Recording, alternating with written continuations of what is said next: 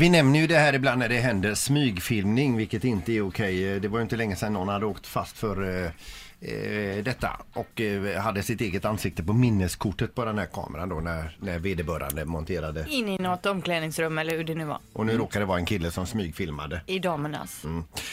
Nu har detta hänt i USA och det blir lite dyrare än vad det brukar bli i Sverige faktiskt då.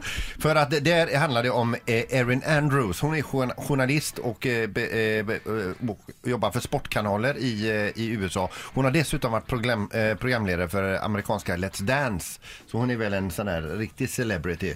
Då är det på ett hotell. Där är det en stalker som har tagit reda på var hon, vilket hotell hon ska bo på, vilket rum och han har hyrt rummet bredvid. Han har borrat hål i väggen in eh, mot duschen och filmat henne alltså när hon duschar. Eh, och sedan lagt ut detta på nätet, vilket är otroligt kränkande. Vad är ni för en sjuk människa? Hur kan man ens komma på att man ska liksom gå igenom allt det jobbet för att göra det här? Ja, men ju, ju, först göra det och sen lägga ut det på Ja. nätet det är ju verkligen till att gå hela idiotresan till slutet. Eh, men i alla fall eh, Naturligtvis det är ju stämningarnas land och eh, hon har ju stämt både honom och eh, hotellkedjan och det slutar med en ersättning av eh, 466 miljoner i skadestånd. Åh jädrar. Det är hon värd. Men ja, men, men hotellkedjan, jag känner inte att de kan ta så stort ansvar. Eller ja, det är kanske för att de har läckt att hon bor där då. Fast eller? å andra sidan, nu känner jag ju att någon gärna får smygfilma mig. Om det innebär de där pengarna.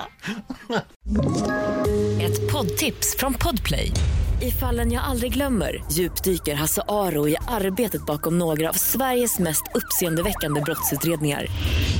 Går vi in med hemlig telefonavlyssning och, och då upplever vi att vi får en total förändring av hans beteende. Vad är det som händer nu? Vem är det som läcker?